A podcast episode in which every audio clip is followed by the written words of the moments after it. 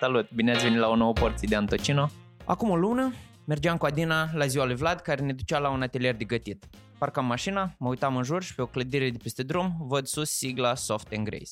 Trecem strada și intrăm într- într-un hol care dă apoi în bucătăria lui șef Bogdan Andrei Puiu sau camera de joacă a copiilor și adulților care îi trec pragul. El ne primește cu un zâmbet pe buze și cu un râs specific ne spune Bine ați venit la noi! La finalul experienței culinare de acolo, eu și cu Adina eram ca doi copii mici, care după trei ore de joacă vreau să ia jucăriile acasă. De fapt, noi vreau rețetele pe care le-am făcut, ca să ne mândrim cu ce am învățat. Ea pentru tortul cu mascarpone și zmeură, iar eu, ca un bărbat clasic, pentru pulpele de pui în bere. Încă de la prima interacțiune cu Bogdan, am ciulit urechile când mi-a zis, bine ați venit la noi. Și în pre-interviu, când povestea de începuturile Soft and Grace, tot la persoana întâi plural, de exprima. Chiar dacă a pornit singur, mi-a dat de înțeles că e un om pentru oameni. Atitudinea lui autentică, modul lui de a se exprima, pasiunea pentru gust m-a făcut curios să-l chem în podcast, să-i aflăm poveștile. Vi-l prezint pe șef Bogdan Andrei Puiu. Salut! Uh, am mai emoționat cu prezentarea asta. nu m-am așteptat la așa ceva. uh, bine, v-am, bine te-am găsit. Salut! cine Bogdan Puiu plâng prezentarea asta? Ai, leu, uh, să zicem, uh, o persoană simplă, aș zice eu. Uh, am fost acum, cred că, trei zile la liceu unde am terminat, uh, adică la liceu de informatică și, mă rog, a fost conjunctura de așa natură încât m-am întâlnit cu o doamnă director adjunct care mi-a fost profesoară și a zis să mai merg pe la două clase să mă mai prezinte. La fel mi-a făcut o prezentare de genul ăsta și m-am emoționat. și la fel zicea și ea că sunt un om modest care nu prea vrea să zică despre el, dar mă rog, Astăzi o să zicem despre mine. Cu siguranță. În primul rând că o, o iau așa de la un, de la un cap la altul. Cum te exprim că mănânci ceva bun? Pe lângă, mmm, ia ce bune și așa mai departe. Eu, spre exemplu, dau din cap. Deci Adina știi că dacă eu dau din cap, înseamnă da, mâncare cap bună. dă foarte multă lume, într-adevăr, gen afirmativ când e bună mâncarea. Se vede zâmbet pe buze, nu cred că e altă manifestare la mine decât zâmbet. să fie cât mai mult mâncare bună ca să avem cât mai mult zâmbet pe buze. Am înțeles. care a fost ultima mâncare la care ai făcut asta? Ieri, la atelier. Am mâncat cu tot cu cei care au participat. De obicei nu mai fac acțiunea asta pentru că facem multe ateliere și probabil că aș lua proporții de trei ani. La început, în primele luni, să zicem că stăteam cu toți la masă și mâncam. Acum am renunțat la ideea asta, însă ieri nu mâncasem nimic și am zis că hai că stau și eu cu voi la masă și am mâncat coaste, cu cartofi, cu salată. A, a fost o nebunie. Da, încă îmi bag un în gât, nu vede lumea, da? eu te-am văzut. Ce are așa special mâncarea? Mâncarea mea sau în general? Da. Adică ce-ți place ție să mănânci? Povesteai de coaste. Ce aveau așa special? Ce este chestia care te... Mm, ce general, cauți? În general, eu cred și în uh, transmiterea de energie în mâncare. În sensul că cine o gătește, dacă o gătește cu drag, cu, nu știu, cu dragoste și așa mai departe, cumva transmitem și mâncării care la rândul ei o să ne transmită noi nou înapoi toate cele pe care le-am oferit noi. Asta cred că e valabil pentru toate bucătăriile cumva ce privește mâncarea mea, nu știu, probabil că într-adevăr urmăresc să fie gustoasă, sănătoasă. Cred că astea două aspecte sunt Când definește mâncare sănătoasă? Noi folosim foarte puțin ulei, de exemplu, nu prea prăjim, adică sunt uh, în rare cazuri în care prăjim, nu știu dacă chiar e musai. În general folosim cuptorul, de exemplu coastele au fost făcute la cuptor, cartofii au fost făcuți la cuptor, salata de asemenea cu un dressing mai ușurel, gen de iaurt cu lămâie, cu ulei de măsline și așa mai departe. Ă, dar în același timp contează cumva și ingredientele când zici sănătos, în sensul că dacă ți iei roșia din grădină, cu siguranță e mai sănătoasă decât o roșie din altă zonă. Ă, bine, acum nu e sezonul ca să am roșii în grădină, dar încercăm să căutăm zonele de unde putem lua legumele sau ingredientele cât mai în regulă. Încerc să-mi dau seama, ok, unde este limita între ce este bun și este sănătos. Da, Pentru e... că un mix între ele, de obicei, nu știu, când merg, când merg și primesc o dietă, îmi dădea o dietă de piept de pui cu salată. La un moment dat s-a și de piept de pui și de salată. Am înțeles, și eu sunt gurman de fel. Eu cumva când zic sănătos nu mă gândesc neapărat că Adică multă lume asociază când zici să hai să mâncăm sănătos că o să mâncăm o salată. Cam asta e prima direcție în care se duc toți. Nu se gândesc că, nu știu, am putea mânca mușchi de vită și ăla să fie sănătos. Cumva eu asociez tehnica prin care e gătit preparatul respectiv sau, cum am zis mai devreme, natura ingredientelor.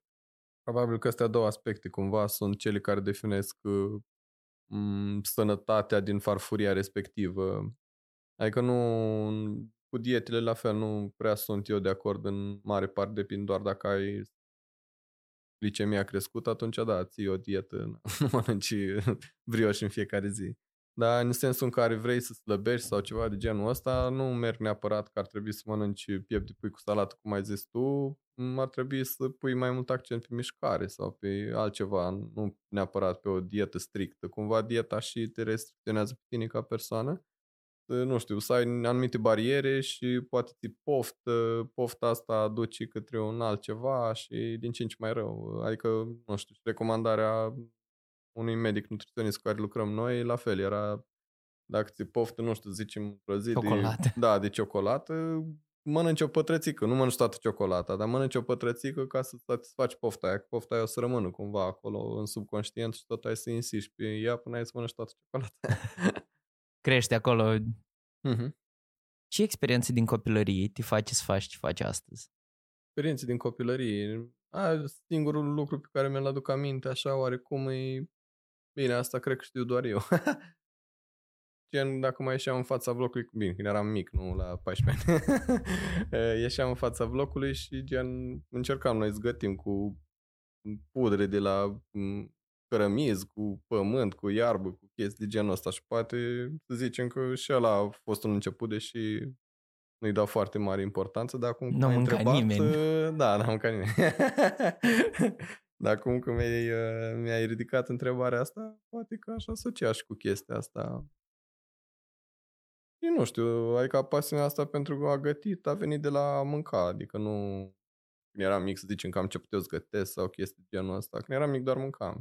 Cumva tot s-a dezvoltat, s-a dezvoltat până am început eu să-mi creez propria mâncare și după aia tot s-a dezvoltat în sensul ăsta de a găti. Dar okay. uite, asta este o dimineață în care n-am gătit deloc. am uh, venit aici, da, da mai ai timp acum și prânzul, deci... în dezvoltarea ta ca bucătar, cine te-a influențat cel mai tare din familie? Mm, întâi cred că eu.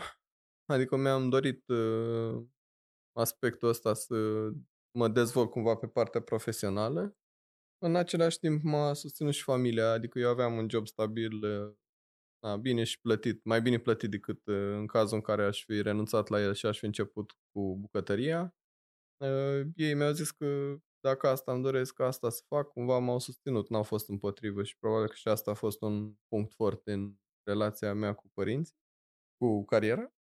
Uh, și mă rog, toată lumea probabil din familie care gătește bine. Gătind bine, vine pofta de mâncare, vine pofta de gătit. Am înțeles. La tine de mama, tata, bunicii, de la cine care Bunica gătea foarte bine, mama gătește foarte bine, la fiecare cumva Ai competiție cu... acasă de genul de sărbători? fiecare cu specificul lui, adică nu știu, dacă avem acasă invitați și trebuie să facem uh, sarmale și o supă cremă, eu am să fac supa cremă, mama să fac sarmalele. am înțeles, am înțeles. Nu o să fie competiții. Bine, ne ajutăm. Ea îmi curăț legume pentru supă, eu am să păturesc după cum mi arată ea. Ne ajutăm okay. unul pe altul. Am înțeles, am înțeles. Acum să avem și timp. am înțeles. Vorbeam înainte de copilărie, mergând un pic înspre liceu, povesteai că, în pre-interviu, îmi povesteai că ai făcut liceu de informatică.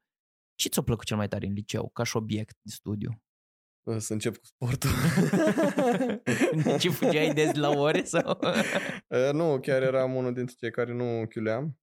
Adică aveam maxim 10 absențe pe semestru, dar nu eram... Adică cred că pentru profesori, pentru unii profesori mai bine chiuleam decât să stau la ore, în sensul că eram nu chiar foarte cu minte. Disturbam mora lor din când în când. Nu știu, așa ca și materii mi-a plăcut mereu matematica, deși n-am fost un geniu al matematicii, dar cumva logica probabil sau faptul că e ceva la sigur, că 2 plus 2 dă 4, bine, dacă am înțeles acum că dacă îi gândești așa, nu-i prea bine. 2 plus 2 de 5 și ești mai creativ, mai inventiv. Dar în sensul că, na, totul era cumva exact și avea o... Cineva avea dreptate, ca să zicem așa. Probabil că materii de genul, mă rog, a fost și marketingul care asta mi-am și dorit după ce am terminat liceu să-l fac. De unde venit, cel puțin în liceu, să duci la marketing? Cei la PEA pentru că făceai economie, ajungeai la bancă?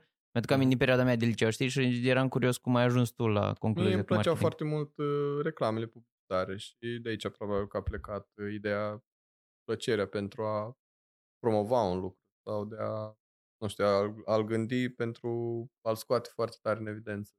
De aici m-am dezvoltat piratura asta de marketing care cu siguranță m-a ajutat în tot ceea ce am făcut ulterior. Nu știu, dacă fac o farfurie, probabil cu ajutorul celor din spate a studiilor, reușesc să o promovez mai bine decât dacă nu aș fi făcut sau nu știu, dacă n-aș fi Așa cred.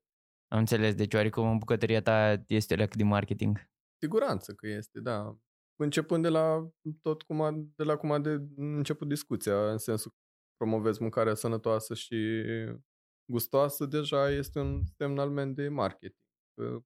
Orice facem este cumva un marketing. Dacă pozăm farfuria și scriem că a fost super delicios, probabil că are un impact mai mare decât dacă am fi postat poza și am fi zis supă crem. și atât. Ok. Adică contează, contează foarte mult, contează și aspectul farfuriei, la fel, care poate fi un conținut de marketing. Adică cum am plasez ingredientele în farfurie ca să-ți dea produsul final, la fel, e tot cumva o dovadă de, de creație în același timp, dar și de marketing, cum mai pus în valoare ingredientele ca persoane care i-a venit farfuria în față să zică, da, wow, cum arată, sau să-i crească cumva pofta de mâncare. Și tu ai terminat marketing și după ce ai terminat marketing, ai început direct cu bucătăria sau cum a fost traiectoria? Traiectoria mea a fost în felul următor. În clasa 5 am început liceu de informatică. Uh, am stat acolo până în clasa 12. A 8 ani am considerat că mi-au ajuns de programare și am zis că da, adio. Uh, și am început facultate de marketing, master tot în marketing, adică au fost 5 ani la număr, pe care m-am angajat într-o companie farma.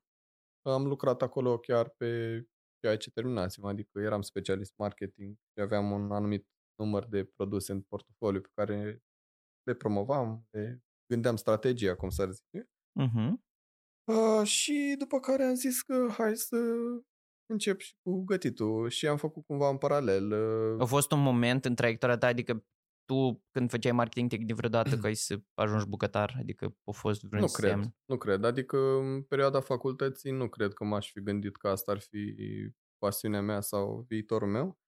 A venit așa, să zicem, spontan poate și motivat din uh, urma reacțiilor uh, celor, în general celor de pe Facebook. Acolo am început să postez mâncare făcută de mine și toată lumea zicea, wow, ce fain, drăguț, ce vreau și eu și așa mai departe. Și cumva m-a motivat să tot uh, mai fac, să mai fac, să mai fac. Și probabil că așa am început să-mi descoper cumva plăcerea de a sta în bucătărie și am zis că hai să trec la un next level, adică la faci și un curs bucătar. L-am făcut aici în Iași L-am făcut la restaurant Select. Am stat trei luni în bucătărie acolo. Asta ziceam că mergeam în paralel. Dimineața mergeam la job la 7 la 4, după care de la 5 la 11 noaptea mergeam în restaurant și asta era în fiecare zi. În weekend mergeam doar în restaurant. Adică nu prea mai aveam. Trei luni am stat în focuri. Am înțeles. Iar când am terminat cursul, cumva a trebuit să... Nu a trebuit. Am vrut eu să iau o decizie. Și întâmplător a venit și o ofertă care nu aș fi putut să o refuz și am devenit manager de restaurant la un restaurant de la Palace, care acum, Vivid. din păcate, nu mai este, da. Era o provocare și pentru mine și pentru Iași, să zicem așa, pentru că era un restaurant care nu avea carne decât... Uh, am reușit, eu, eu zic că am reușit să-i conving să pună și pește și fructe de mare, dar nu avea carne, efectiv. Uh, nu știu, pui, pasări, porc, vită și așa mai departe. Eu am stat acolo un an jumătate, înspre doi, după care am început proiectul la care sunt acum activ. Eram curios, care este cea mai tare chestie ca bucătar? Cea mai mare satisfacție, ca... sunt două lucruri diferite cumva, în sensul că noi acum la atelier avem satisfacții diferite față de a unui bucătar, că sunt cumva deși par la fel, sunt cumva și diferite ca și domeniu. Dacă ești un bucătar, lucrezi într-o bucătărie efectiv profesională, la fel, diferești de bucătar de acasă, bucătar din, uh, din bucătărie profesională. Dacă ești într-o bucătărie profesională, cumva satisfacția cea mai mare este probabil când lumea îți apreciază mâncarea pe care o servești, pe care reușești să o duci până la capăt. Uh, faptul că, nu știu, dacă îți vine o masă cu 10 oameni și 10 oameni comandă diferit, uh, iar tu trebuie să scoți preparatele în același timp și reușești, la fel, este o satisfacție cumva personală. Mm, pentru mine, să zicem, când eram în postura asta, cea mai mare satisfacție o aveam când uh, ne lipsea un ingredient sau ne lipsea ceva din preparatul respectiv și reușeam cumva să găsim o soluție astfel încât să-l scoatem totuși pe sală și să aibă un gust uh, asemănător sau poate mai bun. Gen, nu știu, a comandat cineva paste de nu știu care și n-aveam busuioc, n-aveam roșii, dar am făcut noi altfel. Vine oregano și așa mai departe. Găsești o soluție sau găsești ceva. Și astfel, uh, asta era cea mai mare satisfacție a mea când ieșeam dintr-o încurcătură așa și o rezolvam. Iar acum de pe partea asta de ateliere, probabil că cea mai mare satisfacție e când uh, lumea o vedem pe, pe lume, ca să zicem așa, satisfăcută că a învățat ceva de la noi. A plecat uh, de pe ușa atelierului nostru cu câteva cunoștințe în plus față de momentul în care a venit la noi. Probabil că atunci e satisfacția cea mai mare mai este satisfacție când reușim să convingem copiii să mănânce ingrediente pe care acasă nu le mănâncă. Brocoli, cum ar fi. Mm, da, e brocoli, dovleac. Povestea cu dovleacul cred că o repet mereu, pentru că e cea mai frecventă, să zicem așa. De genul. În care vin părinții și ne întreabă cum am făcut, mă rog, copiii au făcut plăcenta cu dovleac, dar ce am pus în ea pentru că acasă mănâncă deloc era pur și simplu o plăcintă simplă, adică n-am pus nimic în plus sau un ingredient special sau secretul bucătarului. Efectiv, faptul că ei au făcut cu mâna lor, că au descoperit cumva ingredientul respectiv, au făcut cumva să-și mănânce plăcinta respectiv. Cumva asta este o satisfacție pentru noi, mai ales în fața părinților, că reușim cumva să le arătăm și lor că e important de mic cumva să mănânci corect sau să gătești corect sau să faci cunoștință cu o gamă mai largă de produse, să nu mănânci doar, nu știu, cartofi sau, mă rog, ce avem pe acasă prin bucătărie, să cumva să mai explorăm și altceva decât, decât ceea ce ne se oferă acasă. Ai avut vreodată sindromul impostorului ca bucătar? Crezi că nu ți ceva? Mereu am crezut în mine. S-au întâmplat să fie preparate care nu au ieșit, atunci mi-am dat seama că nu au ieșit, na, nu le-am servit sau nu le-am dat mai departe. De este că tot timpul cred în mine și cumva zic cam toate produsele pe care le facem noi sunt bune.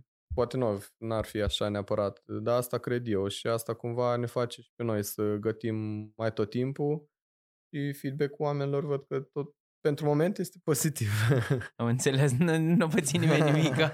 da, da, da. Eu când pregătesc un anumit preparat, în perioadă nu avem o rețetă standard sau, de exemplu, a fost, se întâmplă foarte des cineva să mănânce ceva la noi și după să revină, nu știu, după o lună și să zică, vai, vreau tot supa aia pe care am mâncat atunci. Nici nu mai știu cum am făcut-o, sincer. Pentru că de foarte multe ori gătesc cu ce am la îndemână, gătesc atunci pe moment, gen ca și improvizație, nu știu, uite, ar merge asta, ar merge asta și așa mai departe de multe ori se întâmplă în care oamenii să vină să zică, uite, aș vrea să mai mănânc supa aia și spun, ar putea un pic să difere, dar putem ajunge cumva pe, pe la mijloc, pe acolo, pe undeva, să, să se asemene gustul. Nici mai știu exact ce ingrediente, ingrediente am folosit. Imaginez că faci foarte multe mâncăruri. da, pentru că nu este un restaurant și nu avem un meniu standard, gătim în fiecare zi altceva. Și asta ne creează și nouă libertate, o, putem fi creativi, putem face absolut orice și de asta nici nu am hotărât că de anul ăsta ce iese excelent ca și mâncare o scriem. ca să avem și cum totuși definești dacă iese excelent ceva? Când toată lumea aprobă, când toată lumea mănâncă, când farfuria este goală, când... Când se mai cere? Când se mai cere, corect, da. Sunt factori de ăștia care arată clar că farfuria a fost uh, superb. Povesteai mai înainte despre încredere, că tu ai avut încredere în tine. Ai învățat asta din undeva din familie ai moștenit ideea de a avea încredere în tine de la cineva? Oi, mi-am pus niciodată problema asta. acum că stau să mă gândesc, nu știu, poate cei din familie mi-au dat încredere cumva, dar nu mi-am dat eu seama sau fiind și singur la părinți, poate și asta contează. M-au, mi-au dat cumva o libertate în sensul să fac ce vreau eu ca să am cumva încredere în mine când am să-mi iau eu viața în, în dinți. Probabil că au fost anumiți factori pe care părinții au gândit ei cumva ca să pot avea încredere, optimism, curaj. Parcurg viața. am înțeles. Eram curios deoarece de multe ori și povesteam că podcastul ăsta este despre curaj, cum îți povesteam când ne-am întâlnit.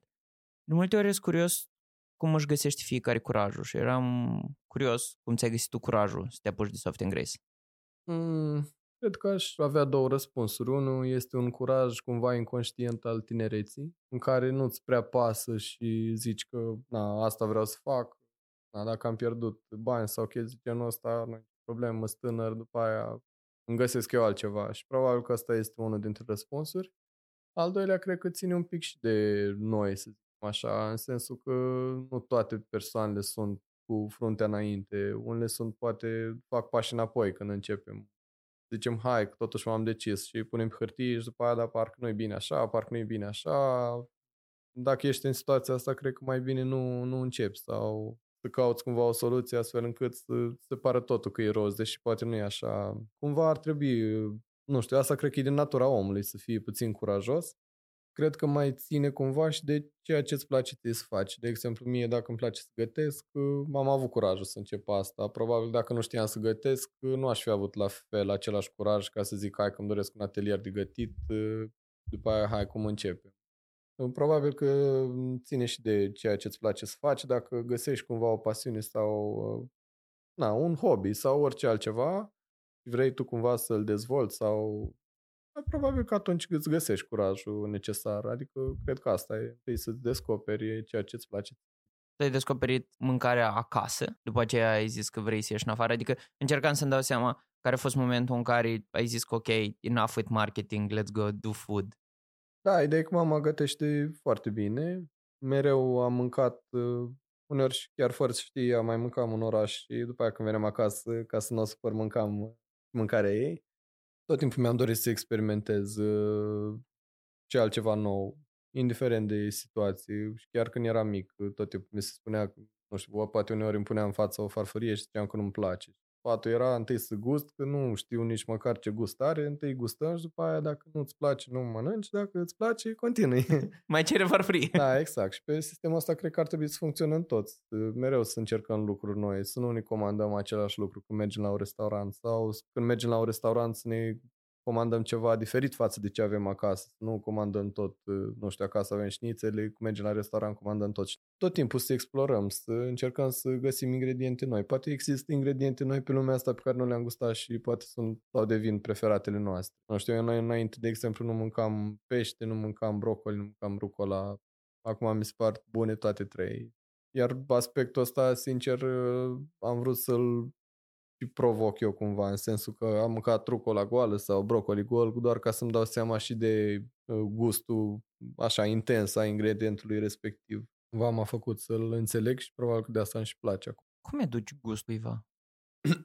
Mm, cred că, cum am zis și mai devreme, explorând o gamă mai largă de, de ingrediente, de arome, de plăceri în același timp sau neplăceri, cu cât cunoști mai multe ingrediente, cu atât cumva poți și tu după aia să le integrezi ori într-o farfurie, ori în să-ți dai seama atunci când guști o farfurie dacă are mai multe arome sau mai multe plăceri, neplăceri în ea.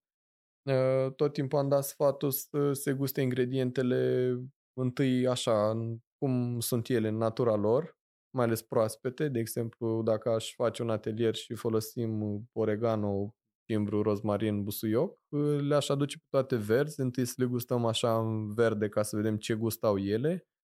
Dacă ne plac, continuăm cu respectivele, dacă nu ne plac, nu știu, poate mai încercăm sau le dăm deoparte ca să totuși să mâncăm preparatul respectiv. Dar e foarte important să, le, să înțelegem fiecare ingredient în parte. De exemplu, pe mine de acum, dacă mai pune, nu știu, mai, mai pune întrebarea dacă merge porumb cu nu știu ce, în mine așa simt uh, aromele și le-aș putea combina fără să le gust neapărat. Adică cumva probabil că am o imaginație cumva care a reținut gustul și se combine ingredientele în capul meu și îmi dau seama că da, ar funcționa sau nu ar funcționa. Păi ți vreodată să-ți închipui anumite lucruri și nu poți să le explici altora? A fost acum, nu cazul? să înțeleg.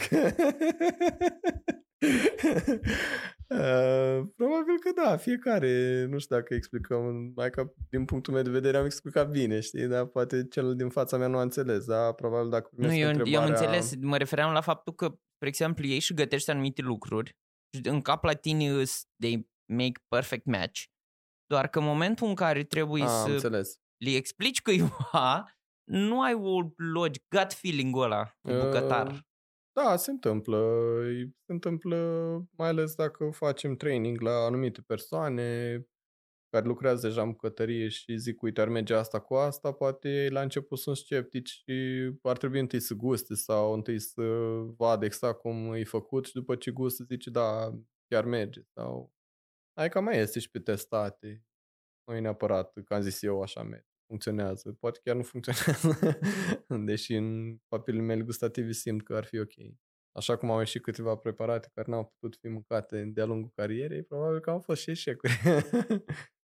da. Dar ține și de tehnică. De exemplu, preparatul care îmi vine în minte care n-a ieșit atunci au fost niște pipote inim în care am pus niște whisky, doar că am pus, cred că, prea mult sau nu, nu oricum, nu mai țin minte, în sensul că era un gust foarte amar, foarte intens și probabil că asta Poate ar fi mers whisky respectiv în uh, preparat, doar că nu în cantitatea aia sau nu pus în momentul antigaie sau na.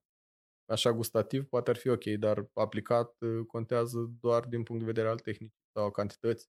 După trei ani de zile de lucru la Soft and Grace, trei ani, nu? Trei ani, trei ani și patru. Jumate cu hai, de în rotund. Trei ani jumate. Care sunt cele mai mari provocări? Ah, cele mai mari provocări până acum au fost Cred că de la an la an au fost alte provocări și pentru mine cred în sensul că la început eram mai în necunoștință de cauză și mă pregăteam cu foarte mult timp înainte de atelier, cu o zi înainte mă gândeam. Nu dormeai nopțile? Făcut. Eu dorm bine, nu pun problema somnului. Dar în sensul că eram foarte preocupat și stresat când eram treaz, ca să zic așa. Și mă gândeam cum ar trebui să fac asta, pas cu pas, tot, tot, tot.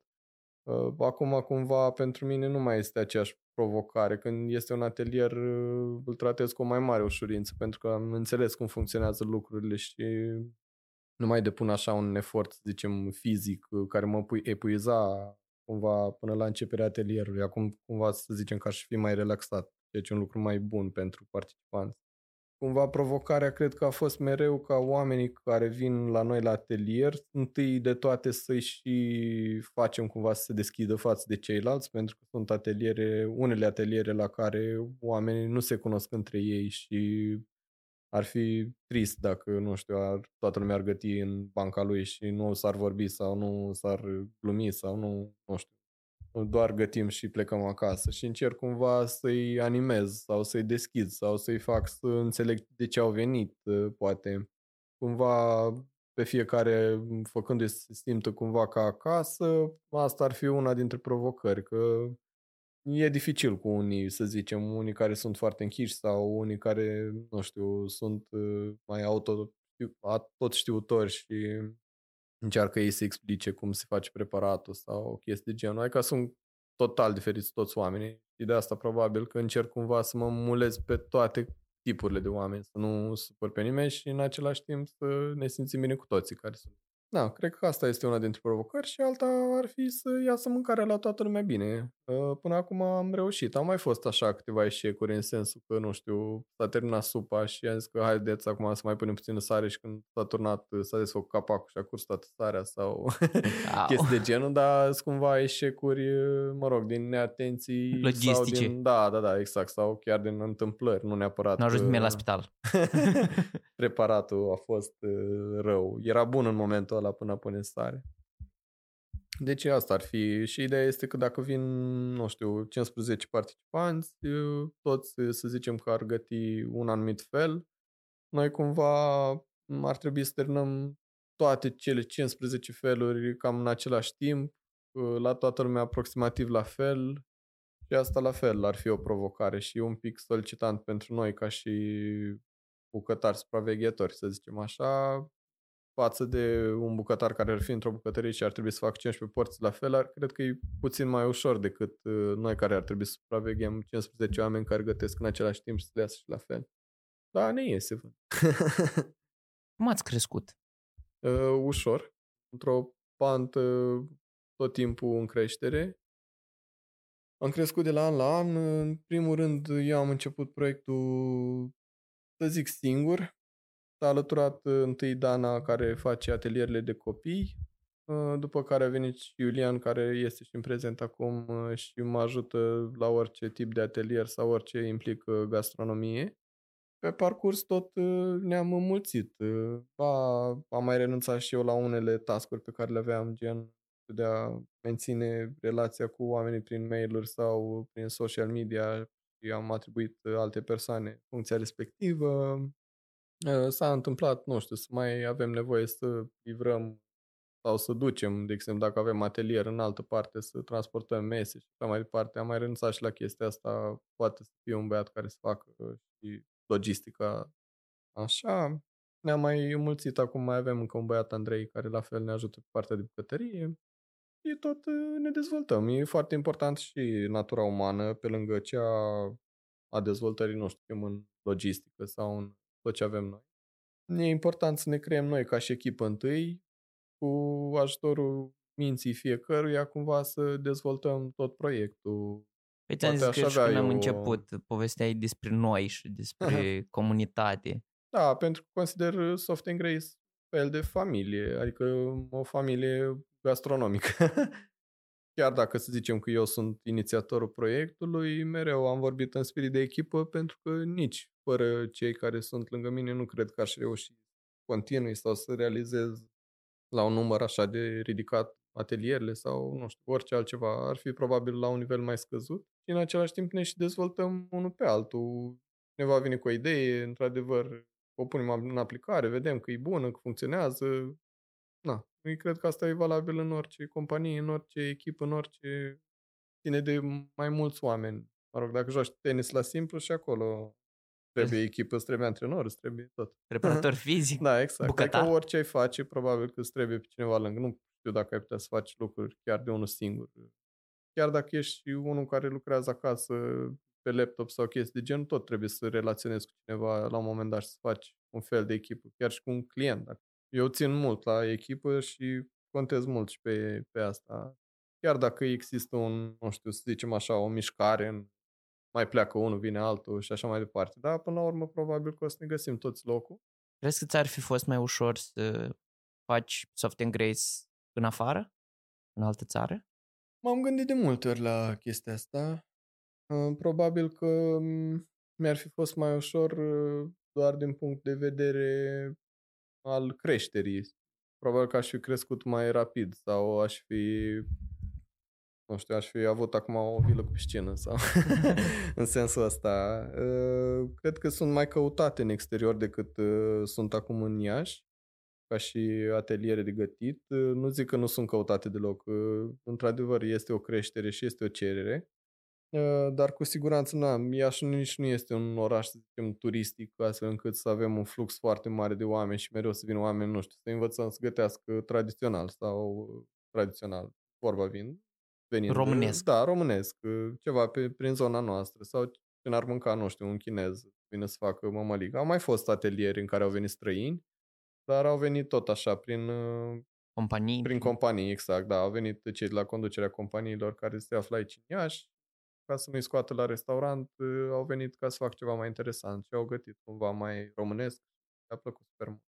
De, a, de asta cumva, probabil că ar fi fost o altă dezvoltare în alt oraș, dar pentru un moment mă simt bine aici și încerc cât mai mult să dezvolt localul. Mergând spre finalul interviului, ce îi zici dacă te-ai întâlnit acum cu puștanul din tine, la 18 ani, care trebuia să-și aleagă facultatea? Ce ei zice să facă? Același lucru pe care l-am făcut și acum. Mie mi-a plăcut foarte mult tot ce am făcut până acum ca și copil, așa. Am avut și începuturi gen piață de cara blocului, pe care nu o regret absolut deloc. de jucat fotbal în curtea școlii dimineața până seară, ploaie, zăpadă, vânt, julituri la picioare nu conta. După care am trecut într-o altă fază în care am ajuns la liceu și probabil că am mai îndepărtat un pic scara blocului și am trecut la alt tip de distracții. După aia, nu știu, vine liceu, facultatea, încep și cluburi și chestii de genul și altfel de distracții. Nu aș renunța la nimic. A fost, din punctul meu de vedere, perfect pentru că am făcut cât mai multe lucruri posibil. Am întâlnit cât mai multe tipuri de persoane, începând la persoane care, nu știu, poate sunt negative sau care mi-ar fi putut influența viața într-un alt sens, dar le-am considerat a fi prieteni și am zis că așa nu și am trecut la altceva. Am trecut prin multe, mă rog, nu știu dacă chiar foarte multe, poate alții au trecut prin mult mai multe, dar prin ce cred eu că am trecut, am trecut, am avut un parcurs ok, ca să zic. Mai e bine. Pentru că cunosc cumva și subsoluri ale societății și pare în regulă Crezi că te-a ajutat în dezvoltarea ta să știi și cum să te comporți cu alte tipologii de oameni? Da, cu siguranță. Pentru că îi cunosc cumva, să zicem așa, și înțeleg ce gândesc ei. Deci pare mai a fi un psiholog așa, dar cumva îmi dau seama așa de tipul om, omului uh, la o primă întâlnire sau, mă rog, chiar dacă el ascunde anumite aspecte, dar îmi dau seama cumva de ce și-ar dori el sau de ce stăm la masă sau nu știu. Hai că cumva mă ajută, într-adevăr. Te proiectezi undeva peste vreo 90 ceva de ani și vine la tine un jurnalist sau o jurnalistă, depinde ce vrei tu, și vrea să scrii biografia ta, cum s-ar chema? uh, băi, nu știu.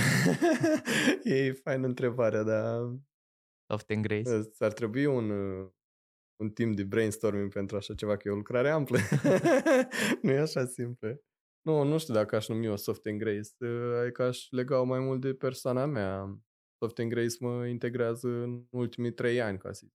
Da, pentru mine viața a fost mai mult de atât. Mă rog, acum împlinesc aproape 30. Mulți înainte.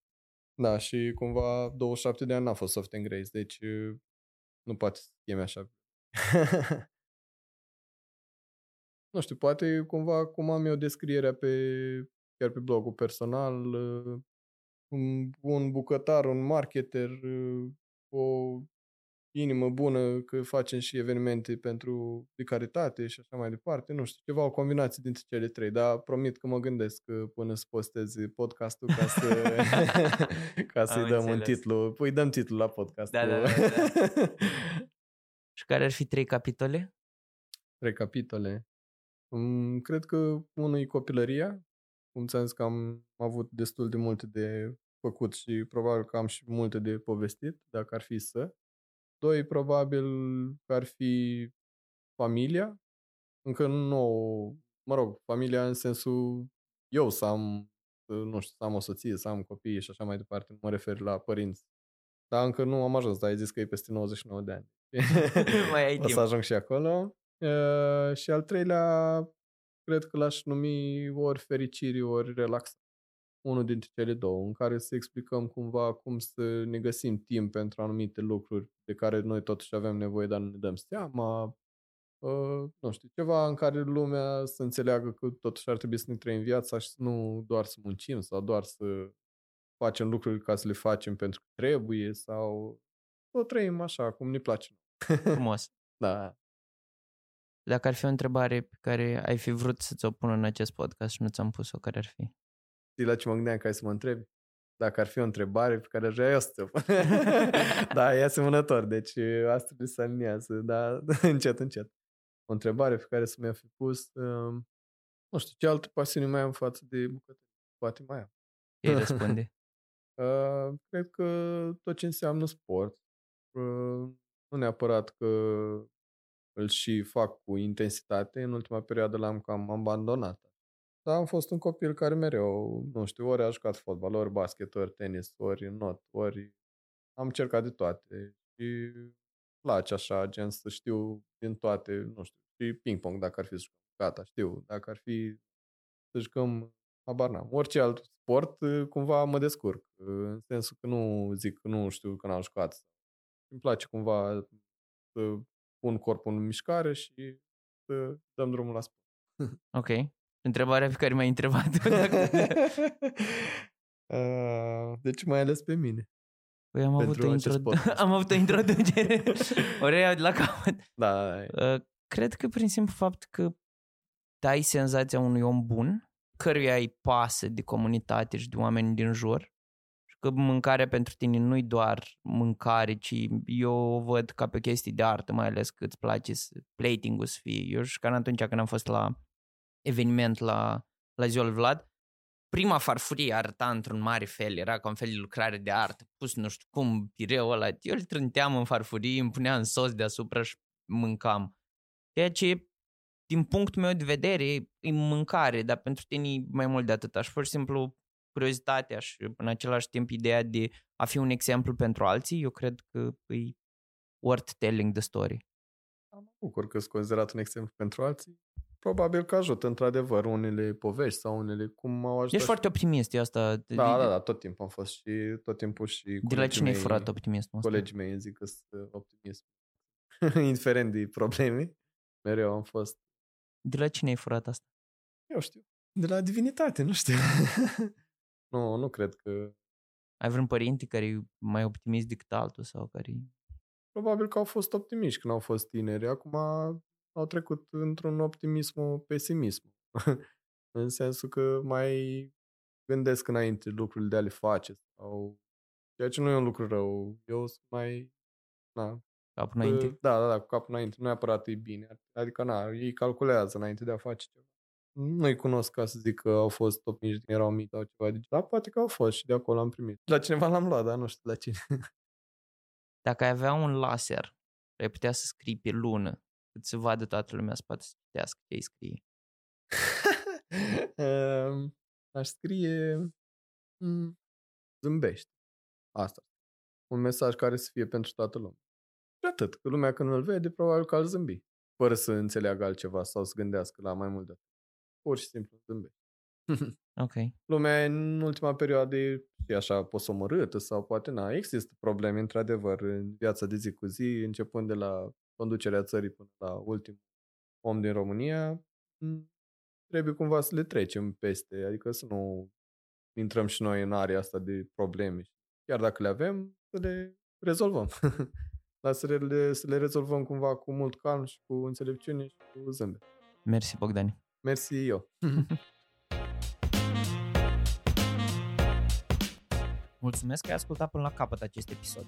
Dacă ți-a plăcut și vrei să asculti ce au făcut și alți oameni care au avut curaj, abonează-te la canalul Antocino Podcast pe Spotify, Apple Podcast sau platforma ta preferată de podcasting. Înregistrarea am făcut-o la Fab la Biaș, în Acustic 6. Designul este executat de Ionuț Chinez, iar eu sunt Mircea Serediu. Până la următorul episod, îți doresc să ai curajul să îți spui poveștile.